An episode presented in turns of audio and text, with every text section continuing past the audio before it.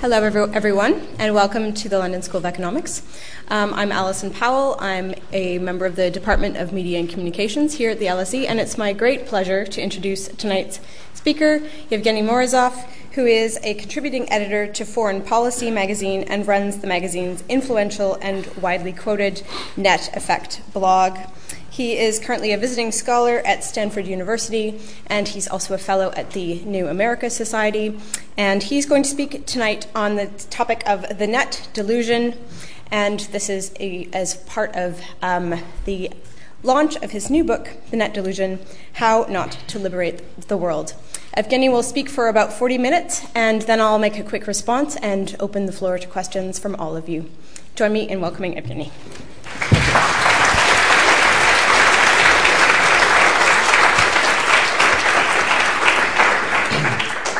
Thank you so much for this introduction, Alison.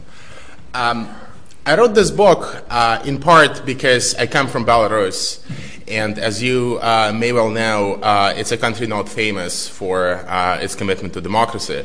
Uh, so as I was growing up, uh, I always had uh, deep interest in uh, the ways in which uh, democracy can be uh, fostered uh, in some way uh, in the country. So when around year two thousand four and two thousand five, uh, there appeared a lot of buzz in the U S about the power of new media and uh, Web two point oh. Uh, as you may remember, that was the time when you know, Howard Dean made a lot of noise in the um, American elections of two thousand four by relying mostly on new media.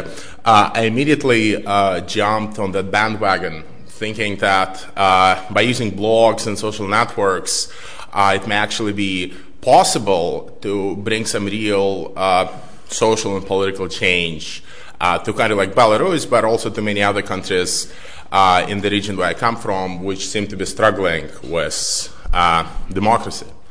Uh, so uh, being very idealistic, uh, I joined an N G O uh, and uh, eventually became called Transitions Online. It was based in Prague and still is, and is mostly working on media reform in the former Soviet Union, but also doing a lot of interesting work uh, with regards to uh, you know, promotion of freedom of expression and, and democracy. And I became their director of new media and spent three years traveling through the former Soviet Union uh, and uh, many of the you know, satellite states, so I ended up traveling through thirty-something countries, working with uh, bloggers and activists and journalists, uh, doing a lot of trainings for them, trying to teach them how to use blogging, social networking, and new media, and also supervising several projects that actually aim to do real work there. You know, aggregate blogs, do podcasts, uh, you know, create social networking sites geared for particular, you know, environmental or political or social causes. So I spent three years more or less on the front line of this, uh, getting to know uh, a lot of people who felt as enthusiastic about the power of new media as I was. So I spent a lot of time meeting with uh, various agencies, uh, you know, and here I mean development agencies, not intelligence agencies, uh, in Washington, uh, you know, and talking to them, uh, and, you know, because they were funding a lot of our work, getting to meet a lot of uh, government people from the U S and elsewhere who were also extremely enthusiastic about the power of new media. Uh, in uh, years you know, two thousand six, two thousand seven, uh, part of two thousand eight. I think by two thousand eight, I lost much of my enthusiasm uh, and started working on this book, uh, having understood that you know much of our work was not making uh, a difference, and uh, whenever it was making a difference, always the difference was not for the better. Uh, and some of that happened uh, in part because all of this, um, you know, benign. Uh, efforts that all were well-intentioned by, by people sitting in Washington and elsewhere, uh, some of them just backfired in a sense that uh, a lot of talented young people in those countries, uh, and people like me, but you know, a lot of others who were actually much more involved with the actual affairs in the country and who knew something about new media, uh, basically stopped innovating on their own uh, and joined a host of these new N G Os and new media projects uh, that were funded by various Western, you know, agencies and governments, and they stopped innovating, and uh, they became um, you know, committed to various grants, and I think uh, that actually slowed down the market for, you know, innovation in new media in those countries very significantly. So many of the projects that could have taken on the gr- off the ground and become more sustainable and interesting uh, in those countries actually never did, because of various moral hazards that this interesting, you know, model of economic, well, new media development uh, introduced to uh, to the countries we are working in. But I also noticed that a lot of the governments uh, of those countries were also extremely active in cyberspace. Uh, I began noticing that they were not only uh, censoring the internet, they were not only filtering access to certain websites, they were actually also very actively engaging in, you know, more proactive Uh, activities. They were uh, spinning conversations online. They were working with various new media entrepreneurs uh, in those countries to build websites of their own and try to influence the conversation. They were buying technology that would allow them to, you know, aggregate data and then post, post it to social media websites uh, and then try to track down uh, their authors and try to identify trends. I was also running into some really bizarre situations, for example, in Belarus.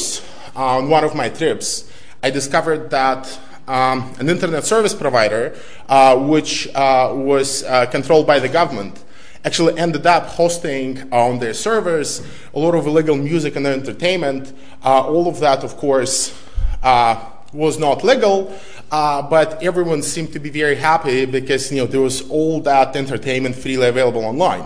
You know, and to me, that clashed with, you know, the, the rigid idea of, you know, authoritarian rulers cracking down on their people's access to the internet. I mean, here was he, we saw, uh, you know, a case of an authoritarian government uh, perhaps being very happy with some of its I S Ps, uh, providing people with Hollywood entertainment and, and whatnot. So uh, I began um, to re-examine some of the initial assumptions uh, that uh, my work was based on, and trying to actually go and understand uh, what kind of assumptions were made by people in Washington with whom I was working for three years or so. Um, and um, you know, what really convinced me as I was working through the book, what really convinced me that there was something fundamentally wrong was how um, many of us in the West think about the power of new media and the power of the internet uh, with the events in Iran uh, in two thousand nine. Uh, as you all know, uh, there were protests uh, following the elections there, and uh, they, it, it was um, you know, a very emotional moment for many Iranians. A lot of them were outside protesting what, what has happened.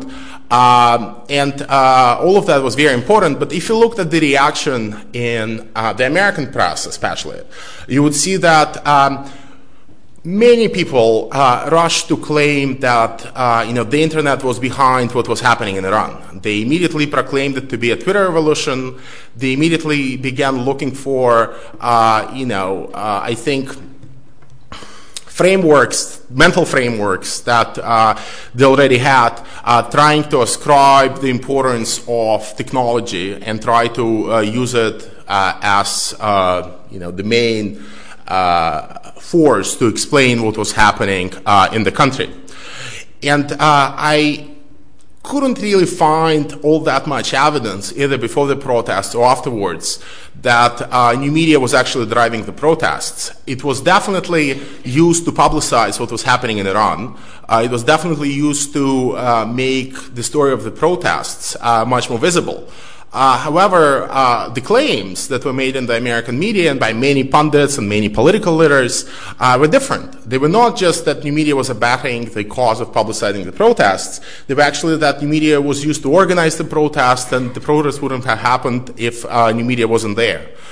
Uh, and um, I think subsequent research uh, that I quote in the book by Al Jazeera, for example, Uh, they only managed to find, uh, when they were doing fact-checking, they only managed to find uh, sixty people uh, who were actually actively tweeting from Iran uh, during the protests.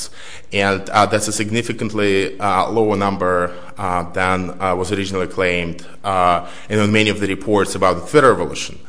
But, you know, despite all of the enthusiasm and utopianism that surrounded uh, these events, Uh, as they were described in the Western media, uh, what really puzzled me is that uh, someone from the U S State Department uh, actually uh, pub- well, publicly uh, sent a request to Twitter, the company, and asked them to delay uh, their planned uh, maintenance of the website, right? And again, it just shows you how uh, short-sighted many of the Silicon Valley companies are, uh, that one of them chose to have uh, maintenance of their site when the site was used to discuss uh, political events in Iran.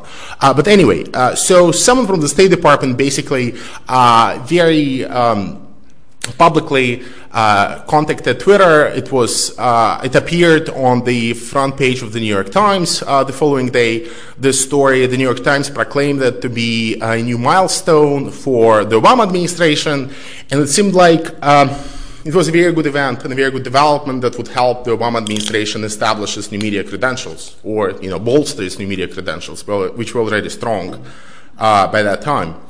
Uh, however, if we, and of course we know what happened in Iran afterwards. There was a crackdown, and um, you know the protests more or less uh, gradually uh, faded away. Uh, but if you look at the aftermath, and if you go and examine the press reports in the Iranian media, in the Chinese media, even in the Russian media and Moldovan media, of all places, you would actually see that uh, it was this outreach from the State Department uh, that got um, credited for uh, the protests in Iran. Because uh, many of the newspapers, which of course in most of those countries are somehow directed or controlled by the state, so we do know that you know it may not be the opinion of the journalists or the editors, but nevertheless, um, the media in those countries interpreted uh, that uh, particular uh, communication as a way of American interference in cyberspace uh, in new media, and they basically assumed that uh, Twitter was just a vehicle for promoting regime change uh, by virtual means in Iran.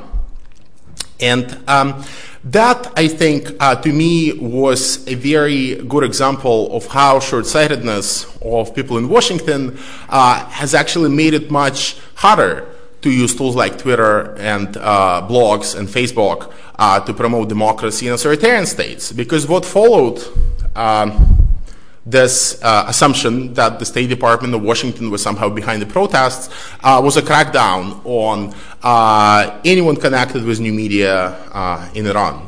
Uh, if, if you followed uh, what happened after the protests, and that's something that I think received far less coverage in the Western media, unfortunately, uh, the government actually went searching for many of the Twitter messages and Facebook messages that were posted online. They began analyzing them for the kind of information they contained about the activists. They tried to visualize the connections between activists by using information coming from Facebook uh, and Twitter. Uh, they uh, appear to have used the data Uh, and the technologies provided by Western uh, communication firms to identify some of the dissidents and protesters. Uh, in the most outrageous, I think, uh, development, they even got uh, the photos that were posted to Flickr and YouTube of the Iranian protests, and they published them on the state-run uh, news agencies, uh, the sites of the news uh, state-run news agencies, and basically asked people to identify Uh, some of the protesters, circling their f- uh, faces in red, uh, and uh, apparently uh, forty people were identified uh, that way, at least uh, according to the reports from those very news agencies. Um, so, if you then again follow the rhetoric in much of the you know national media in many of these countries, Iran, China, Russia, Moldova, um, the immediate connection between what happened in Iran uh, and the internet was to the previous wave of color revolutions.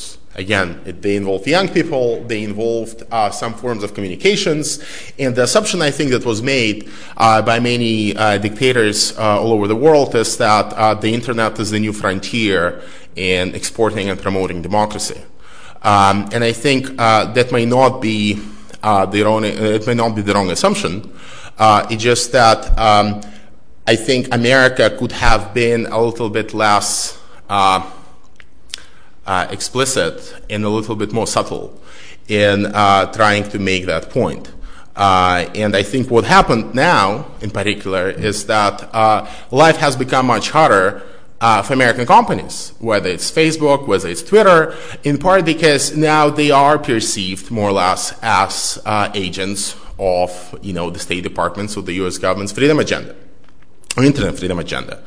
Uh, you know, comparing uh, the Twitter revolution in Iran and, you know, the Orange Revolution in Ukraine or the Rose Revolution in Georgia, I mean, it's obvious that no government would go and crack down on the color orange or the flower rose, right? It's not at all obvious that governments wouldn't crack down on Twitter, Facebook, or the internet, fearing that a Twitter revolution might happen, you know, in their own backyard.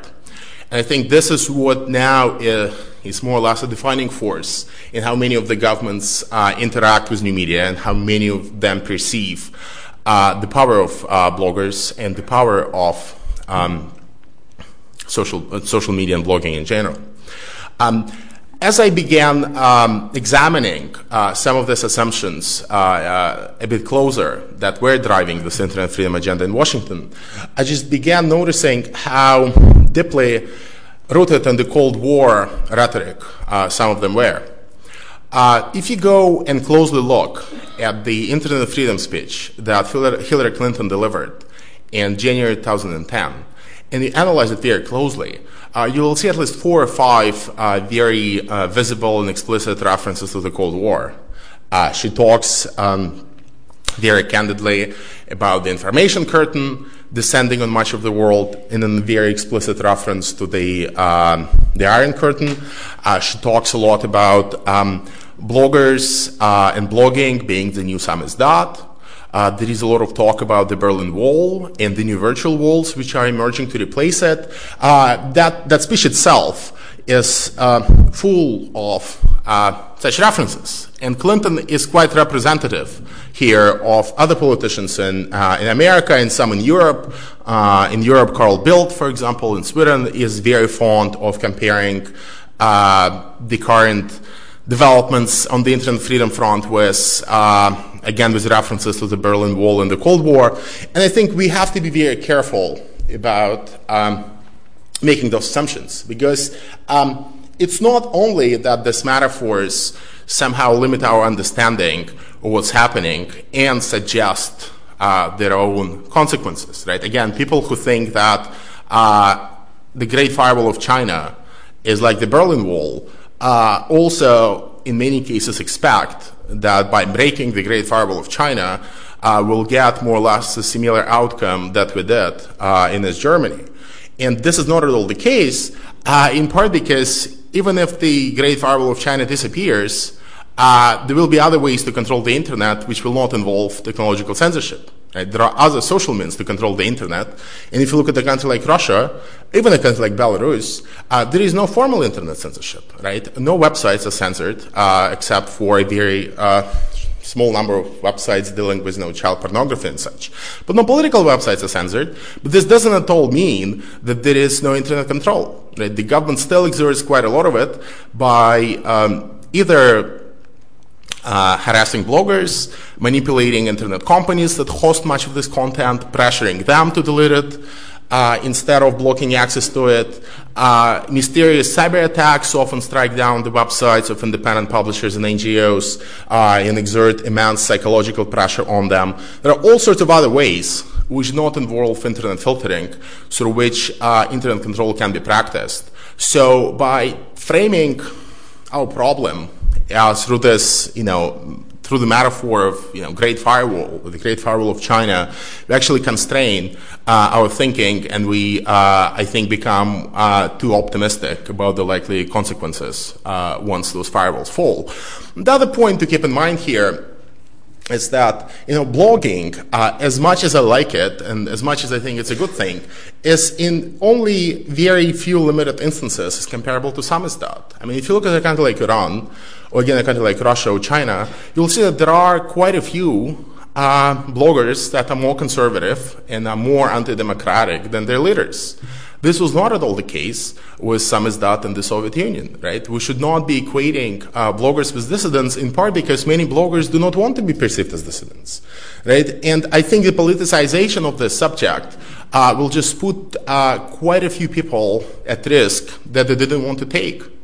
And I think the one of the consequences of um, you know, the Twitter revolution discourse that now is also emerging, um, you know, following the events in Tunisia, is that uh, there will just be a much heavier crackdown uh, by dictators everywhere uh, on the internet. And we see it partly already happening in Libya with Gaddafi, uh, claiming that it was all about WikiLeaks, it was all about Twitter, and the next thing would be uh, greater censorship of the internet. So it's not that those tools don't matter, it's that the kind of rhetorical, rhetorical strategies that we adopt um, in the West matter a lot uh, in influencing the kind of country responses that many of these governments uh, embark on.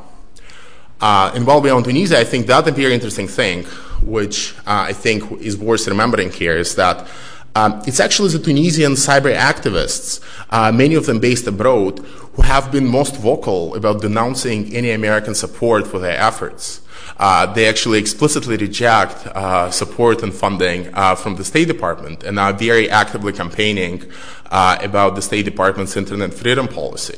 Right? So to me, it's very interesting how a, uh, you know, a group of people who have been uh, extremely critical, and as critical as I am about what the State Department is doing in this space, have actually been more successful in terms of organizing and mobilizing online. The other interesting thing to draw from Tunisia while we're on it is that Um, I think uh, Ben Ali has in himself, you know, dug his own grave by engaging in so much technological censorship. And here again, we have to remember the distinction with so- social censorship and social control I've been talking about. Because if you filter the web, uh, you inevitably push people to start working on tools to bypass the censorship, right? And uh, the more they work, the stronger the connections they develop. So in the case of Tunisia, uh, there are actually quite a few activists based abroad uh, who are in exile because they can't live in Tunisia, who have actually uh, developed a very strong community based on uh, fighting censorship in Tunisia. Right? So to me, uh, you know, any aspiring dictator watching what has happened there would probably be very smart to actually lessen censorship on the internet and make sure that they engage uh, in internet control through other means, uh, just like Russia does. And I think that would be one of the lessons that the Chinese and others will draw from what happened in Tunisia. Uh, you know, once you create censorship schemes, people start fighting them, and that in itself creates an infrastructure which can then be used for digital activism, uh, as was the case in Tunisia. But coming back Um, Um, to the story, I think um, it's not just that the Cold War metaphors and rhetoric greatly restrains uh, what we think about the internet and how we think about the way in which authoritarian governments use it. And I think this is that later bit that we need to examine in more detail, because the assumption that has been made uh, repeatedly over the last two decades is that uh, dictators wouldn't be able Uh, to survive if they let the internet in. For, you know, two decades, uh, since early nineteen nineties, uh, there was this uh, assumption that there is something called dictator's dilemma, which basically states that uh, dictators can either let the internet in and then suffer the consequences because people will use it to mobilize and learn more about what's happening in the world and organize against the government, or they can keep the internet out and then suffer the uh, consequences from, you know, basically being kept out from globalization and uh, suffering the economic downsides of not having the internet.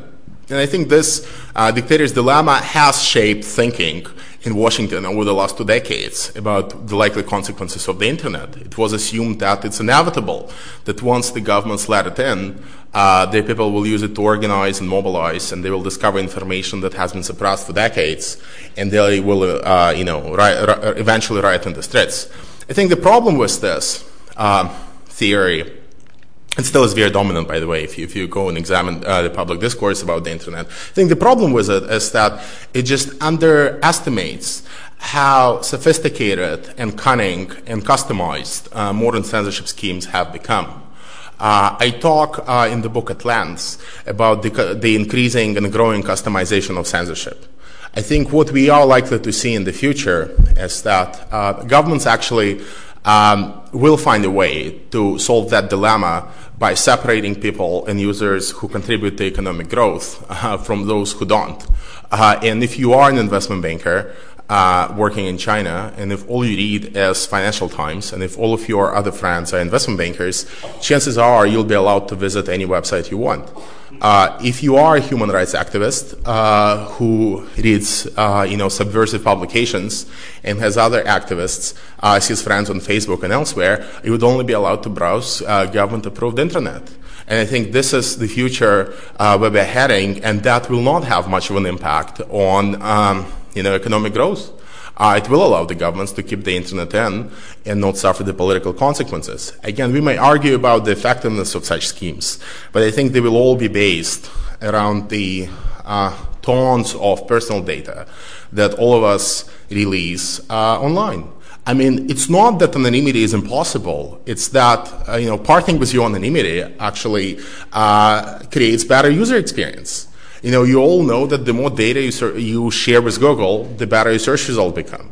You know, the more uh, data certain websites know about you, the better they can customize what you get to see. I mean, now, I don't know to what extent it's uh, popular in Europe, but if you look in the U S, for example, to sites like Pandora, which is a site for listening to music, or uh, you know, Yelp, a site for recommendations, you'll see that now they integrate very well with Facebook. So, uh, you know, when you, uh, log- when you show up on those websites, if you're logged in into Facebook, uh, the front page is customized more or less based on your existing social connections.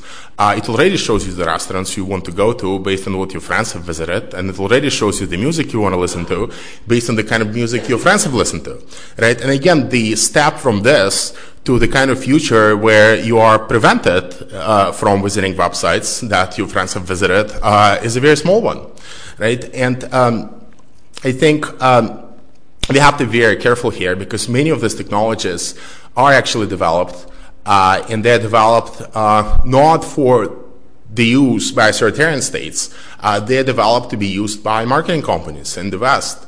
Right, all of this is done um, in the name of capitalism, because you know, as we look at Google, uh, its entire business model is based on uh, customization, uh, and I think we have to be extremely careful here because uh, this technology. I mean, if you look at Wall Street, I mean, Wall Street now is pouring uh, billions of dollars into software uh, that uh, basically data mines the news, identifies trends based on millions of articles, and gives recommendations, uh, whether you know you want to buy the stock or not buy the stock. The same tools are used for tracking social media, right, for references of certain companies and, and whatnot. Again, uh, it's the same tools that you can easily deploy to gauge the sentiment in the country, right? How it is being discussed, certain issues are being discussed in the blogosphere, uh, how certain people are portrayed in the blogosphere. You can go and search millions of articles published uh, and see connections across people. You know, there is a website Uh, whose name I won't tell you, which is, uh, you know, publicly available. It presents a very nice way to search the news, and it shows you basically connections between people. And you go to that website, and you enter the name of one prominent Egyptian blogger uh, in that website, and you suddenly realize that he's connected, you know, to the U S Embassy, the State Department, and many other institutions just because he happened to give a talk there, and that talk was buried somewhere on the State Department's website. But now, since that website actually knows how to distinguish people from organizations, from other entities, it can actually very smartly visualize who are all the players he's connected with, right? Which is, again, uh, is a technology that was probably available to the secret police, you know, ten or fifteen years ago. If they had, you know, too many staff members, they can go and spend five weeks tracking uh, what's happening and trying to visualize all those connections. I mean, now you can do it in a matter of seconds. So this is a, an increase in efficiency uh, that I think we need to be, um, you know, we just we just need to know uh, and remember. Uh, does this tracking tools become more efficient? And uh, as long as the government uh, that we're looking at uh, has, you know, strong chances of remaining in control because of economic conditions, high oil prices, or any other factors, uh, their technology to control the population via such technologies of social media and social media trackers uh, is increasing as well. Um, I think one other thing that we need to remember here is that I'm not necessarily arguing that social media and the internet cannot be used uh, to promote democracy or bring democracy to, you know, countries like Belarus, or at least improve the condition in which uh, journalism happens will improve the condition in which much of public discourse happens in those countries. Of course, these tools can be used, and you know it should be used. Uh, the question that's driving my own intellectual project is trying to figure out what are some of the traps uh, that policymakers are likely to fall into if they do not consider technology to be political, right? And many of them, if you talk to people in Washington, still believe that all technology is neutral no matter what. But clearly, since Twitter and Facebook are American companies, and there has been a Twitter revolution in Iran, I mean, there is no way that any government will react to Twitter or Facebook as neutral tools because they just represent uh, you know, American interests and they represent American government, right? And as we now hear, when the director of F B I uh, tours Silicon Valley firms trying to convince them to build backdoors, uh, secret backdoors in American software to make it easier for F B I and uh, National Security Agency to eavesdrop on online conversations, uh, chances are no other government would actually feel safe, and they would not treat those tools as neutral, and they would actually be very reluctant uh, to use American technology. Right? So all I'm trying to say here is that you know, there are definitely uh, consequences to uh, being naive about technology, and I think there has been just too much naivete uh, in Washington, especially about these issues. Uh, it's not that their intentions are wrong, right? But the way in which those intentions are presented, I think, uh, presents uh, more threats than opportunities, and does more harm than good. I mean, no one, at least few, very few people, had, um, you know, many disagreements with the need to somehow foster democracy and defend human rights and, um, you know, promote democratic participation that was at the heart of, uh, you know, George Bush's freedom agenda. People had a lot of problems with the freedom agenda itself uh, because it was very aggressively articulated. It was, you know, spoiled by an unnecessary war in the Middle East. And there were many other things which made America look uh, hypocritical, from Abu Ghraib to many others, right? But again, the core intent of promoting democracy and human rights uh, was not necessarily a bad one, uh, right? But again, it was spoiled and made things worse in the end. Uh, in part, um, This might help you. That might help explain some of my problems with uh, the Internet Freedom Agenda now. I mean, when the U S government uh, and Hillary Clinton in particular speaks so passionately about Internet freedom when she addresses foreign audiences, but you know, less than a year after, uh, other parts of the U S government begin going after you know WikiLeaks and companies that host them, it does look extremely hypocritical. It does make America look ridiculous in the eyes of the world, and it does um, handicap their ability to use new media uh, and the internet to foster uh, you know, democracy elsewhere. And it's not just WikiLeaks. Again, you can go and look at the kind of steps that the U S government has been taking uh, in cyberspace uh, over the last few years. It is all about cracking on internet piracy. It is all about, uh, you know, making sure that the country is safe uh, from cybercrime and cyber war, building in more surveillance power to National Security Agency, creating something called Cyber Command um, that now defends America. I mean, much of those, um, you know, many of those steps uh, have been, you know, pointing towards internet control. They have not been pointing towards internet freedom. Right? And again, this in itself, I think, creates a lot of traps for the U S policy and its ability to influence things. Um, so my uh, underlying message in the book is not so much that, you know, the delusion that I'm describing is the delusion about the internet's power to influence events or make people, uh, you know, uh, more likely to embrace democracy. It's the delusion that is, I think, currently on display in many parts of the U S government and increasingly, I'm afraid, of many European governments, um, that, you know, all they need to do is to, you know, prom- is to express their commitment to internet freedom, and uh, you know, then do nothing. You know, maybe give some funding to bloggers in the Middle East, and things will happen on their own. I mean, how can it be um, that uh, you know Facebook and Twitter are being uh, you know invited to dinners at the State Department, and are being invited to you know uh, go on trips uh, with the uh, Secretary of State or other senior State Department officials around the world, when none of those companies joined uh, the Global Network Initiative, which is, you know, is a group which tries to bring together technology companies who agree uh, to certain commitments with respect to human rights. You know, and neither Facebook nor Twitter have agreed to join it, unlike Google, Yahoo, and Microsoft. Right? Again, the question here is, why are, on the one hand, American diplomats promoting internet freedom and decrying the acts of a company like Cisco, which supply technology which is used to censor uh, internet in Iran, in China, and who knows, maybe in Iran indirectly, but uh, uh, and also giving an award to the very same company. I mean, Cisco got an award from the State Department in December for their commitment to innovation.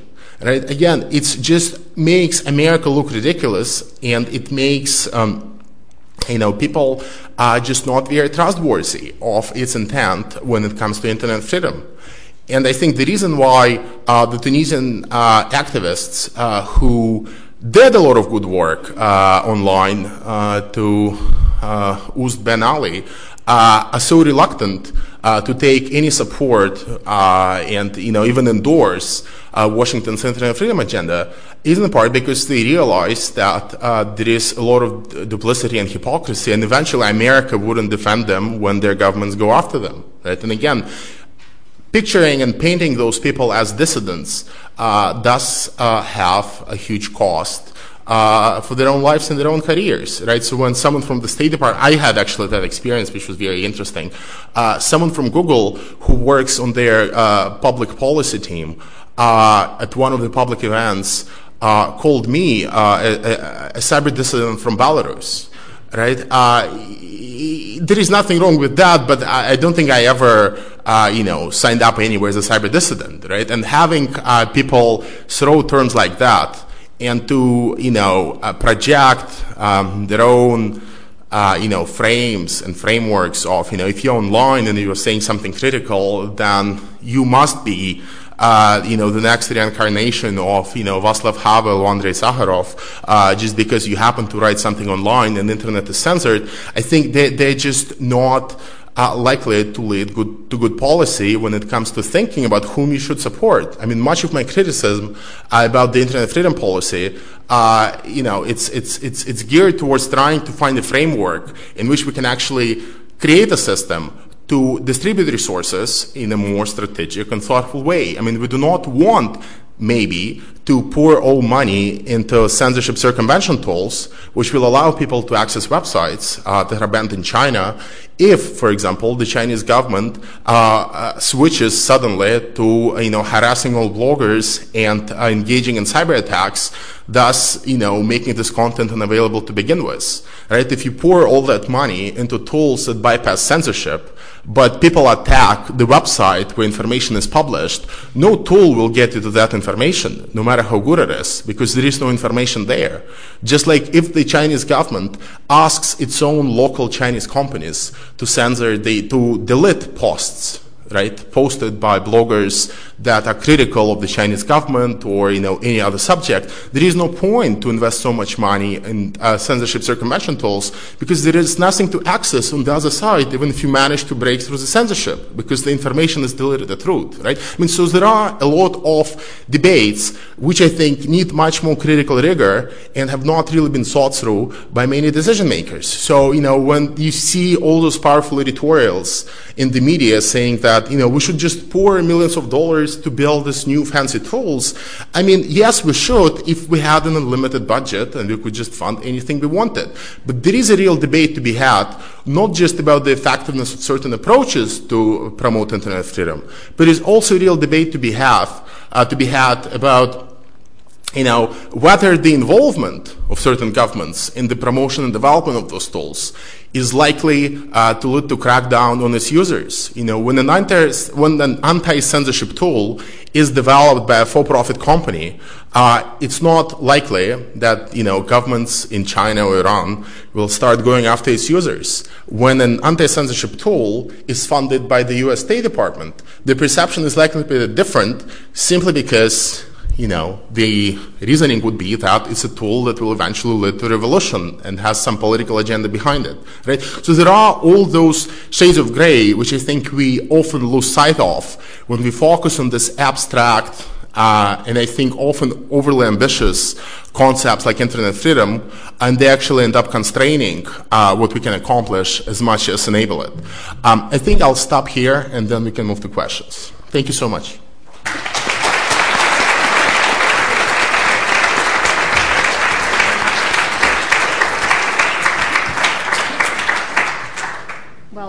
Thank you so much, Evgeny, and uh, that was a really fascinating talk and also a very interesting book. Um, I'm kind of I'm, I have two main questions, and, and f so mm-hmm. for my first question, I just wanted to kind of reflect on your own history. I mean, you talked in your talk and also in the book about your own history mm-hmm. uh, working with an N G O and then becoming disillusioned, um, and I think partly the, the book reflects this. It reflects this kind of idea that we have these expectations of the internet as a kind mm. of democratic technology, which, as you're arguing, has driven our policies subsequently. So I'm curious about what you think are the reasons that we connect the internet in particular with democracy, um, when I think um, media historians often identify the same kind of utopian vision um, mm-hmm. as, as happening with, uh, with many different kinds of new technologies. Do you think there's something specific about the internet that has led to this uh, expectation of it democratizing? Um, no, I think uh, there is nothing specific about the internet, you know, which has led to such uh, conclusions. But you have to remember that the emergence of the internet uh, in the kind of public discourse was, again, immediately following the Cold War, right, and the end of the Cold War. Uh, and I think uh, there are still a lot of very powerful narratives that are still around about the role and the contribution uh, that technologies like the fax machine and the photocopier and Western broadcasting uh, made to the uh, you know, fall of the Soviet Union. And I think many people project Uh, their assumptions that, you know, it was the Xerox machines and the uh, you know f fax machines that brought down the Soviet Union, and you know I end up, end up actually quoting many of those in the book, and people make this automatic leap from that assumption, which I think uh, is probably wrong uh, to begin with, to the to assuming that uh, it is the internet that will eventually undermine the system in in, in, in in Russia or China. The other thing I think is very important is to look at where some of these narratives come from. Right? And many of them come from, uh, you know, obviously from the media. Uh, and uh, much here depends on who does the reporting. I mean, if you are a journalist based in, uh, you know, Egypt, and if you work for B B C or C N N, chances are that many of the, uh, you know, radical Islamist bloggers wouldn't even want to talk to you, you know, either because they don't speak English or because, you know, they just don't want to talk to a Western journalist. Uh, so we end up with this, uh, you know, recycled narratives of uh, bloggers always being on the side of, you know, uh, secularism and democracy and pro-Western values, uh, simply because those are the only bloggers who want to talk to Western media, uh, right? So there is that angle, which I think uh, needs to be analyzed in, uh, you know, in, in, in, in much depth. But I think the, the, the bigger problem here is that we have, um, you know, we have a lot of activists, again, using the internet, right? And the government's repressing the internet. So the initial uh, assumption that many people make is that, well, if the internet is not undermining democracy, why is not undermining, you know, authoritarianism, why are so many authoritarian governments blocking it? Right? And that's the assumption that I think many people make uh, when they think about, uh, you know, the power, uh, the, the power of the web. Uh, and, and this, I think, th th there is some truth to that logic, but we also have to, re to realize and to understand that, uh, you know, much of the censorship uh, is invisible in the first hand, so we, we don't even know that it's happening when, you know, when you talk about things like cyber attacks. But the other thing is that, Uh, you know, many of them are moving away from a very rigid model where all they did was just to control the public sphere and control the public conversation. I mean, you look at a country like Russia, uh, I mean, uh, the Kremlin is very happy to create its own uh, pro-Kremlin N G Os and create some kind of artificially controlled public sphere. I mean, they are very keen to create their own youth movements, create their own public chamber where intellectuals meet and debate issues. Uh, I mean, you, you have to view the power of the internet through that broad broader social and political narrative of what's happening in those countries and how they are adapting to capitalism, how they are adapting to the, you know, living in the global economy. And many of them, of course, have changed since nineteen eighty-nine. Uh, and, you know, of course, our understanding of the political power is still rooted in that pre-globalization, you know, nineteen eighty-nine kind of discourse, where we just do not see that many of those countries no longer look like what they did in nineteen eighty-nine. So I think you've identified two really interesting threads, one of which is this association with of of technology, or particularly technology that is controlled by the government, as mm. being, because it's controlled, necessarily democratic. And then the second one is um, follows on to my next question, which is the question about the narratives. And you talk quite a bit about the sort of um, the metaphors and the narratives mm. that we've inherited from nineteen eighty-nine, and mm. these metaphors of walls and curtains, um, and this idea that walls and curtains thus need to be circumvented, which mm. you know might be one of the reasons why we're then interested in circumventing. Mm. Uh, and circumventing what we see as barriers on the internet and then freeing the internet. So what alternative metaphors would you then introduce? Um, if you if you think we should you know yeah. go get away from, from walls and, uh, and mm. curtains?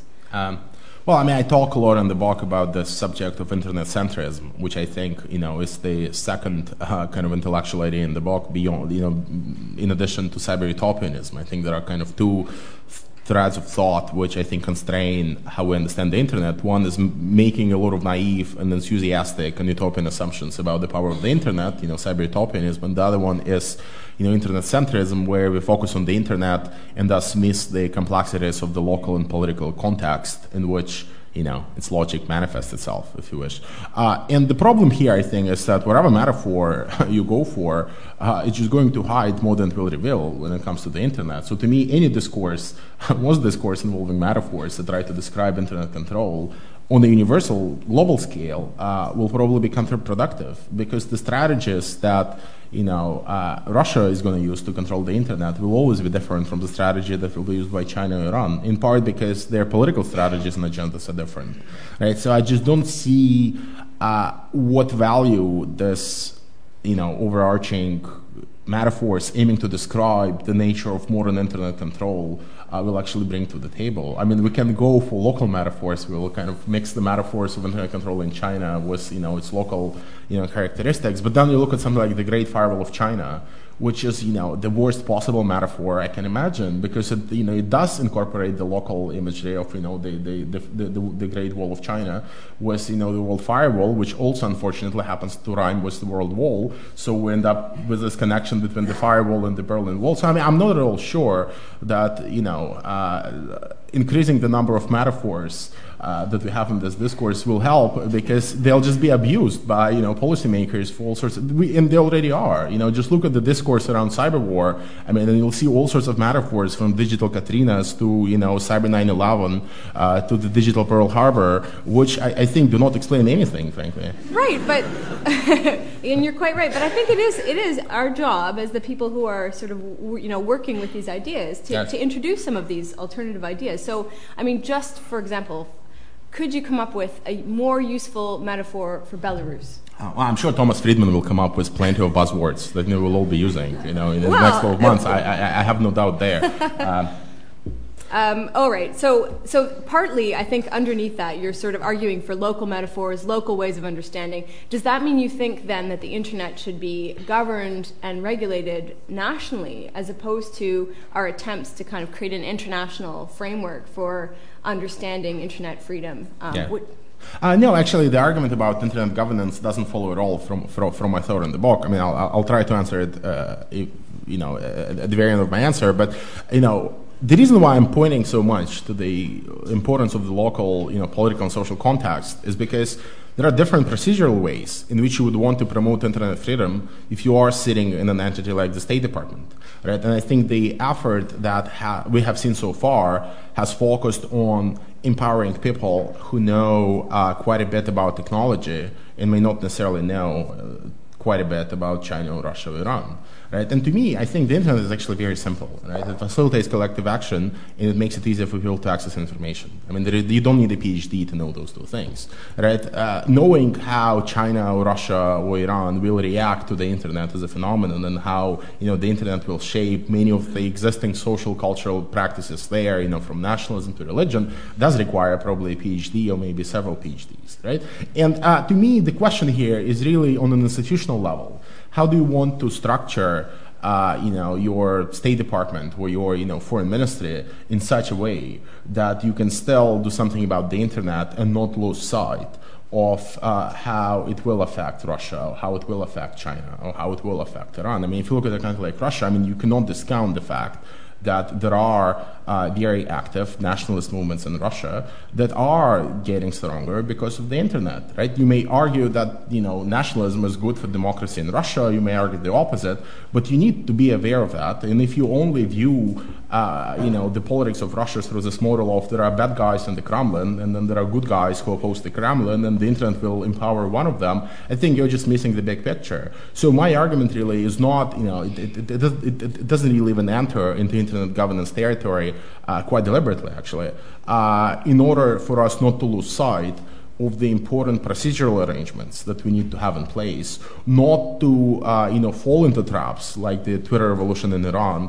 where I think the State Department did a very silly thing by publicizing its uh, outreach to Twitter. I mean, they did the right thing by reminding Twitter that it has some obligations and not to do maintenance during such an important, you know, historic period. But uh, you know, they didn't have to leak it to the New York Times. You know, it didn't have to make news. It didn't have to be publicized in that manner. And again, I think that happened in part because they thought that the P R benefits from this outweigh the cost to American foreign policy and to the internet, which I think was a very wrong judgment.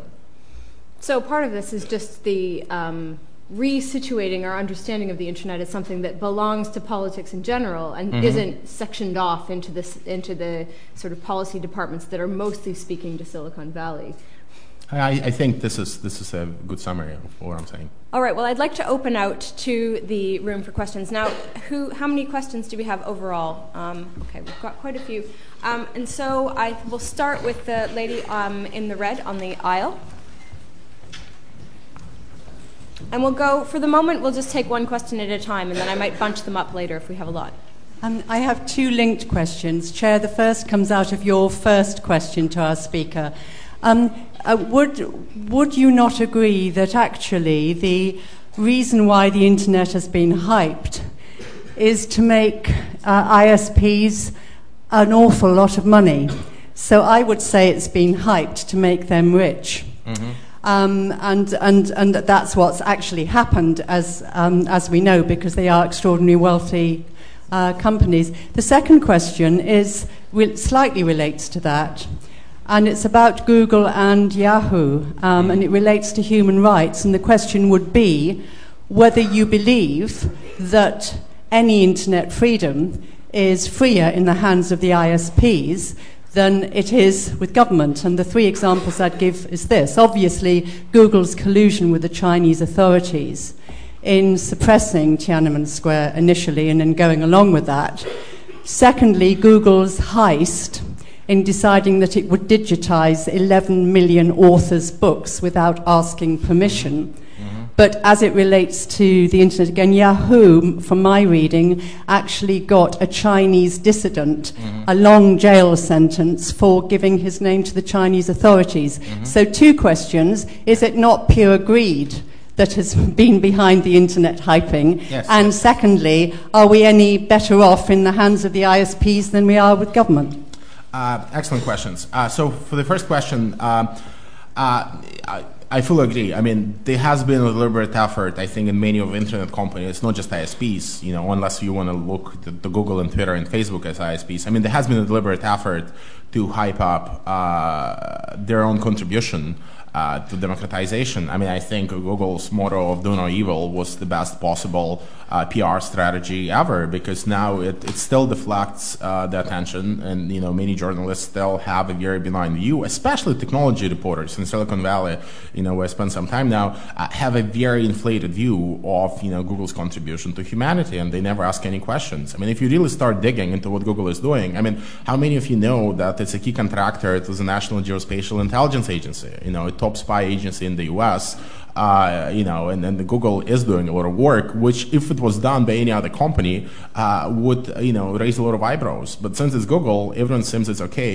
uh, in part because they have, you know, proclaimed their commitment to human rights in China after spending four years, you know, being very uh, okay with uh, helping the Chinese government to suppress it. And, you know, everyone treats them as, uh, you know, a, a, a revolutionary force with uh, you know, commitment to, to freedom of expression. I think we need to debunk those narratives, and I do think that uh, a lot of P R money has gone into that. Uh, the problem here is that it, it's actually a trap for many of these companies themselves. I mean, having Twitter uh, being perceived as the next Radio Free Europe in any country is not going to be to Twitter's advantage in the long term once they decide to monetize their presence in those countries. I mean, believe me, uh, if the government of China or if the government of Iran thinks that there is such a thing as a Twitter revolution, it will not positively affect Twitter's ability to do business in those countries. So in some, at some point, I think they'll just run into problems that their P R itself creates. Uh, with, this, with regards to the second question, uh, you know, I'm not arguing that it will be better in the hands of the I S Ps. I mean, I think we do need to have, uh,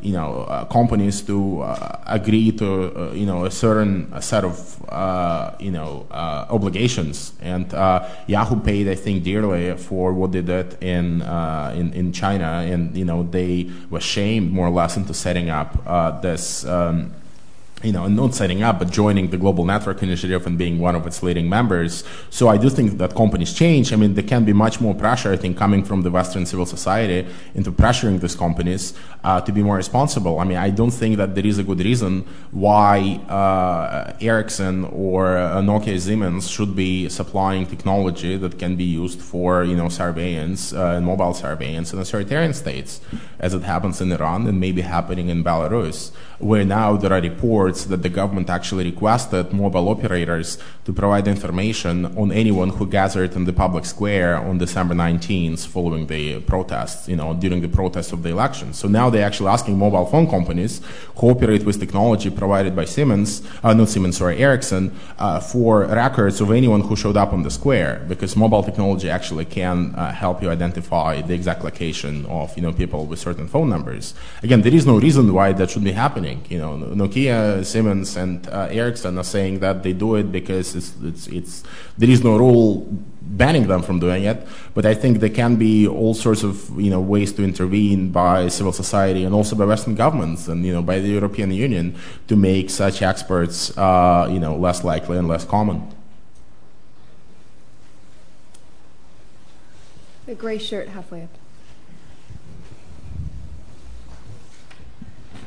Uh, thank you. Um, two short questions. One, uh, do you think that the uh, delusive effect that you uh, ascribe to to the effect of the internet also applies to satellite television, which has also been hyped as yes. this great vehicle of democratization, especially in the Arab world with Al Jazeera and Al Arabiya, both of which are fairly closely uh, connected to governments? And secondly, do you think that perhaps it's not just that there's a delusion the internet can bring freedom, that, that, that the U S State Department can bring freedom and democratization, because everything it seems to associate itself with becomes anathema to any democracy campaigner anywhere in the world, it seems. Yes. Uh, well, with regards to the first question, I think there is, you know, the, the, the delusion about satellite television is a bit less prominent, in part because the expectations, I think, are lower. I mean, no one expects people to start organizing and mobilizing by, you know, hacking into the satellite T V station and sending messages to each other, right? So the, the I think the expectations are much lower. Uh, and I think, if anything, the delusion is not so much in the potential of Al Jazeera, but in the potential of, you know, channels that are broadcasting to Iran, you know, the channels based in America, in L A and elsewhere, that mostly broadcasting entertainment. You know, and there are a lot of people who think that, you know, the Iranian version of The Daily Show is the most hilarious thing ever, and that will eventually push people to rebel. You know, I, I haven't watched that, and I don't speak Farsi, so I have no opinion on this, but I do think, uh, you know, and, and it's not even Iran. You have to look at the role that broadcasting to Cuba plays.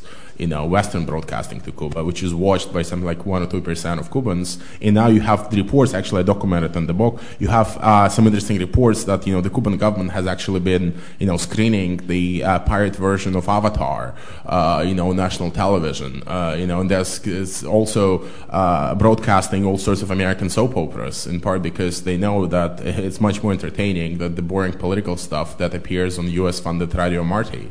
Um, right. So again, we, we have to be uh, kind of we, we have to look at what the governments are also doing to kind of counter the potential of satellite T V. With regards to the uh, State Department's uh, delusions elsewhere, um, you know, I think uh, they.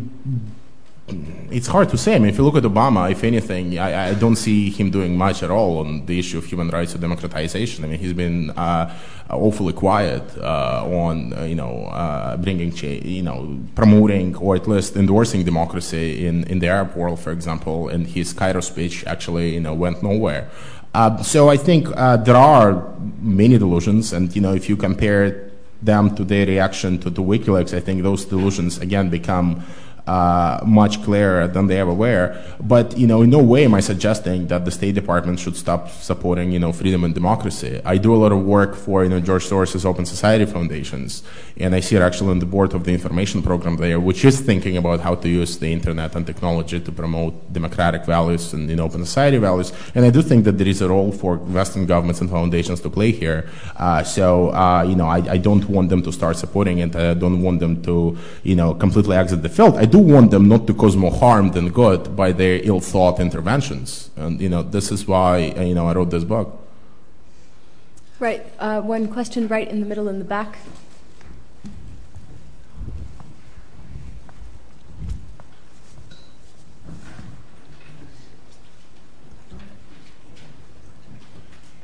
Um, I'm from Iran. Yes, and thank you very much for all your concern about the thing which was going to happen in my country, but unfortunately because of the lack of media and uh-huh. lo- lack of support from the Western country, it didn't happen. So I think as we organize all our protests um, again, uh-huh. the government and the Iranian regime um, was with the media and with the information mm-hmm. which was available with the Persian um, form of television, mm-hmm. B B C Persian, V O A Persian, Voice of America, or recently Euronews, the Persian yes. um, television. Um, and we think that the media is necessary for revolution mm-hmm. to give information for the people, especially the media which influence on, of, on people, because Al Jazeera or Al Arabiya is not a Persian language television. We mm-hmm. couldn't use them. Yes. But the other Persian television we, we used to organize mm. um, a lot of websites, Facebook, Twitter. We organized all of protests against the um, regime with all of this media. Mm-hmm. My, my point is the media is necessary to do re- the yes. revolution yes. and to give people the freedom to yes. go for the revolution. Yes. Uh, no, I mean, it's, it's an excellent point. I mean, uh, e- even if you look at some of the statistics I quoted earlier when I said, you know, Al Jazeera could only find sixty active Twitterers in, in, in Tehran, I mean, it actually shows you that even sixty people can make a great difference in terms of publicizing what's happening, right? So uh, in no way do I want to minimize the role that social media can play in terms of publicizing certain causes. Uh, you know, again, my concern in the book Uh, is with how do you build a resilient internet freedom policy if you are, you know, a State Department or if you are, you know, a, a Ministry of Foreign Affairs. Uh, and, and, and the problem here is that, you know, as much as social media helps people to, uh, you know, spread information about what's happening, you can easily see the downside here because it will also exert pressure on decision makers to make decisions that may be populist but not necessarily health, uh, you know, healthy uh, with regards to long-term democratization. I mean, some of us I remember, you know, the images uh, that appeared, uh, you know, from Mogadishu uh, when American soldiers were shown, you know, dragged through the streets, uh, and that, you know, a few months later caused, uh, you know, there was an outrage in the U S because all of those graphic images appeared on television, and eventually, you know, uh, American uh, Americans had to withdraw, uh, you know, from Mogadishu and, and, and, and exit completely. I mean, again, you can argue that there are ways in which social media will also exert more pressure uh, on governments to take decisions which look populist. Uh, I don't know if it will be to the benefit of, uh, you know, uh, of democratization necessarily, right? So uh, this is something that we have to balance. Uh, and yes, it does abate the cause of the P D A, of the people mobilizing on the streets, and it does help to highlight their cause in the global media. But I can think of many other causes that will actually hurt the cause of democratization if you think about it from the perspective of, you know, the State Department of the U S government. Uh, Gray sweater, also at the top. I'm not so sure if you mentioned this in your book, but they've been talking about using trade policy. Yes. I mean, the Americans using trade policy as a tool for fomenting internet freedom. The idea is that the World Trade Organization has the GATS, which has service provisions that deal with non-discrimination in the availability of services elsewhere. What are your thoughts on the U S government using trade policy as a tool for promoting internet freedom? I mean, it, again, it, it, it sounds nice in theory. Uh, you know, the question is, would the U S then be held to similar standards when they go after WikiLeaks and, and other organizations, right? I mean, there are many decisions which in, are taken in the U S which are not as drastic as the decisions by the Chinese government, but they also aim at limiting freedom and internet freedom and limiting, uh, you know, access to information, whether it comes to, you know, again, internet piracy or even sites that aggregate, you know, links to uh, BitTorrent sites, uh, which the U S government aggressively goes after, even though it's not clear that they are breaking any laws.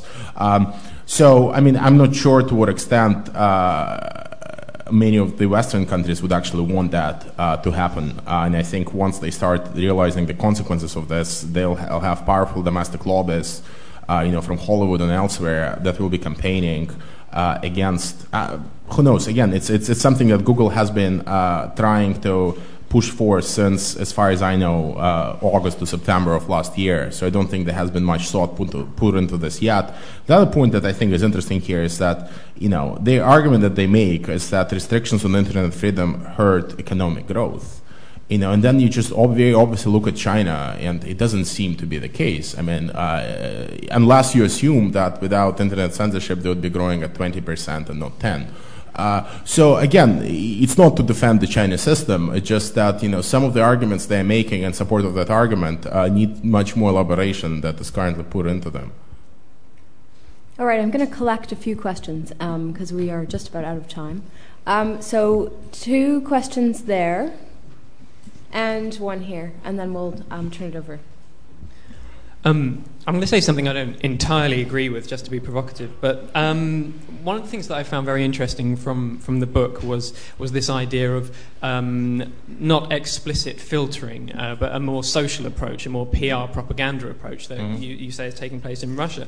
And I, there's a, there's a wonderful or horrible I- image, depending on how you look at it, which is uh, the idea, why would a, a fifteen-year-old uh, politically active person bother to go out onto the streets and, and look for stuff when he can stay at home and watch porn?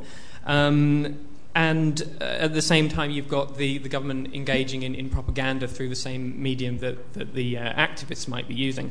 Now, uh, a, a cynic might say that, that letting people watch porn is opening up your internet to, to, to be free, and they might say that um, a government putting forward its dialogue in an open debate is actually some form of democracy. Um, mm-hmm. So I, I just wonder what your, your thought would be on that. Sure. Well, I mean, okay. Let's we'll just more. collect uh-huh. a few. Cause, um, yep. Hi, my name is Shazar. I'm a digital project manager at Amnesty International. Mm-hmm. Uh, what I wanted to ask is regarding the timing. I mean, keeping in view how long internet and social media has been around, it's not even twenty-five, thirty, or forty years. Don't yes. you think it's a bit early to call mm-hmm. the net a delusion? Yes. And if if if it if you agree, then I would love to know that. What made what was that tipping point which made you conclude that the net is a delusion? Um, so, okay. keeping in view these yes. two things. Excellent question. And down here in the front. Yeah, thanks. Um, I have a question regarding uh, the um, dictator dilemma. You seem to talk a lot about China, and um, that's where I'm from.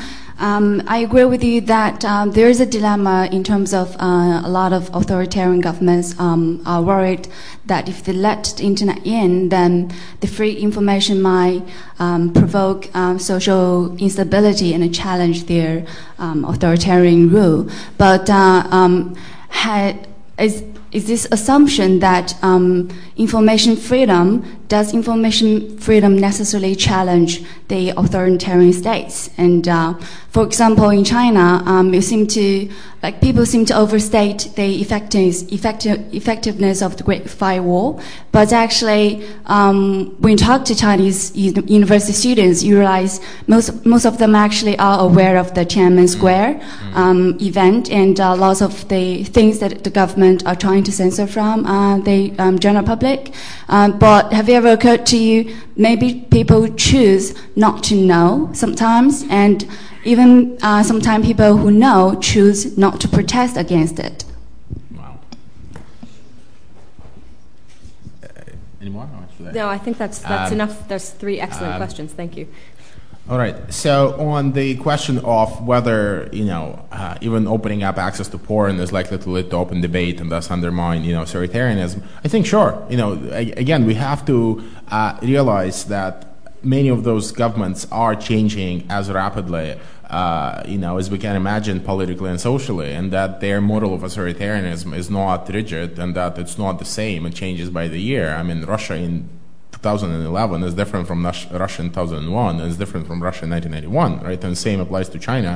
And as I pointed out in my earlier answers, uh, I mean, there are very interesting experiments with trying to build some kind of a, you know, quasi-state uh, controlled public sphere in Russia with all sorts of institutions that kind of walk and talk civil society, but actually aren't. Uh, right, so uh, it is through that lens, I think, that we need to understand the power of the internet. Right, so yes, uh, many of the processes that were previously unavailable may now be available, and people may be engaging in minimal practices. It doesn't mean uh, that uh, you know, they'll have more rights when they show up at the voting booth. Right, again, people in China probably didn't used to go on skiing trips thirty years ago, right? And now they do. I mean, does it lead to greater participation in politics? I don't know, right? Uh, again, it's a much wider debate about the role of the middle classes and the role of capitalism and how that, uh, you know, supports or undermines democracy there, or, you know, authoritarianism there. But I think we shouldn't just view it on the internet-centric terms. We have to look at it from a broader kind of social and economic perspective and evolution that's happening in those countries. Um, the second question about um, the historical uh, view and whether things may get better uh, in the future. Again, I think many people immediately uh, misunderstand my book when they think that the net delusion is some kind of an authoritative statement that the web has failed, right? I, I was toying with that title actually also, and I think it would have been even more pessimistic and it would have a, even more obscure references to other books uh, that were published with similar titles. But uh, again, what you have to understand is that the net delusion in the title refers to the delusion experienced by many policymakers and, you know, by intellectuals and leaders who do think that uh, you know, they uh, can uh, magically pronounce internet freedom and then it will happen if only they invest enough money uh, to support bloggers and, you know, social networking sites. The delusion here refers to the naivete, uh, you know, the cyber utopianism and internet centrism, and the complete uh, you know uh, disengagement with the political side of the internet. And the question to me really is, uh, how do you build effective internet policy? And, you know, and how do you build an effective foreign policy that builds largely off the internet when so much is uncertain? You know, I'm not saying that, you know, I, I think that the internet is a bad thing, full stop, right? I'm not saying that the internet is a good thing, full stop. Of course, we'll never know.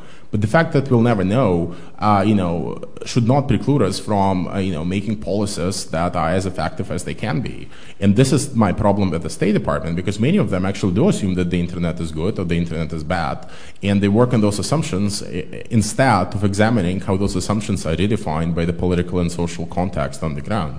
And the third question, Uh, with regards to, you know, China and dictator's dilemma, uh, you know, uh, I, I agree somewhat that yes, you know, the uh, importance uh, of the Great Firewall may have been overstated. And, uh, you know, if you look at the usage of uh, censorship circumvention tools in China, I mean, those are the tools uh, like Tor and many others that people use to access uh, websites that are banned. It's a very low figures, you know, it's one to two percent at most of people who use those tools, of internet users, which suggests that the other ninety-eight percent either don't know that there is stuff that's censored, or that they, you know, have no interest in uh, actually viewing it.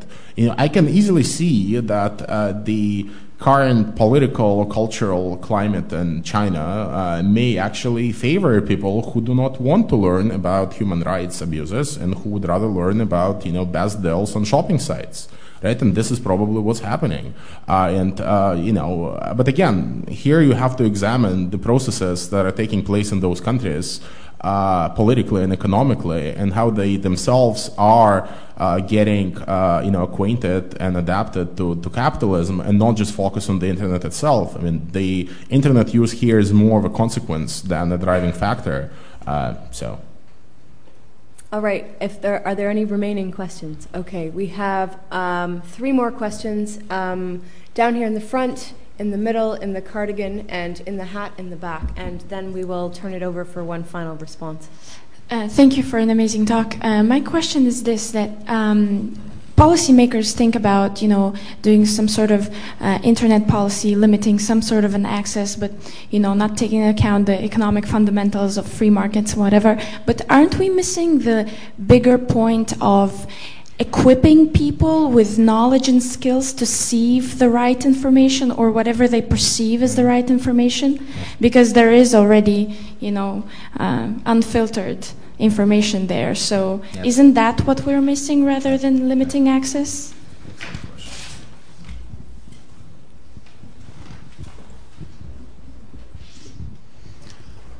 Um, we spoke a lot about the threat that uh, the net might pose to authoritarian uh, dictatorships, um, but it seems that you know, um, the net as a free institution uh, poses a threat to, to any form of authority, whether that be authoritarian government or simply the rule of law uh, exercised by democratic government. Mm-hmm. uh, and I'm thinking specifically of groups like Anonymous uh, and individuals such as the Jester, who are you know, mm-hmm. vigilantes taking down websites uh, of their own accord that they, you know, that they see aren't in the public good.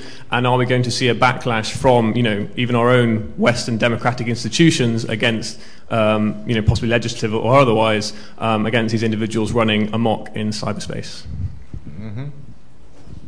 And final question in the back.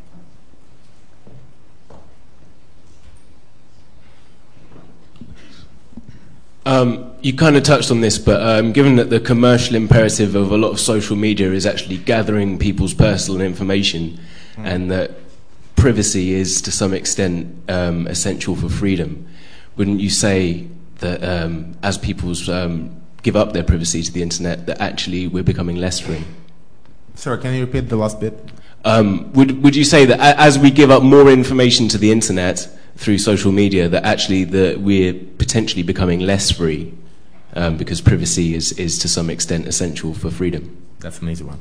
Um, all right. So uh, with regards to the first question, uh, I think the broader issue you're putting here is uh, you know, new media literacy and whether you know, we actually can work on Uh, you know, soft and hard tools and methods to actually equip people with the ability to understand what it is they're reading online.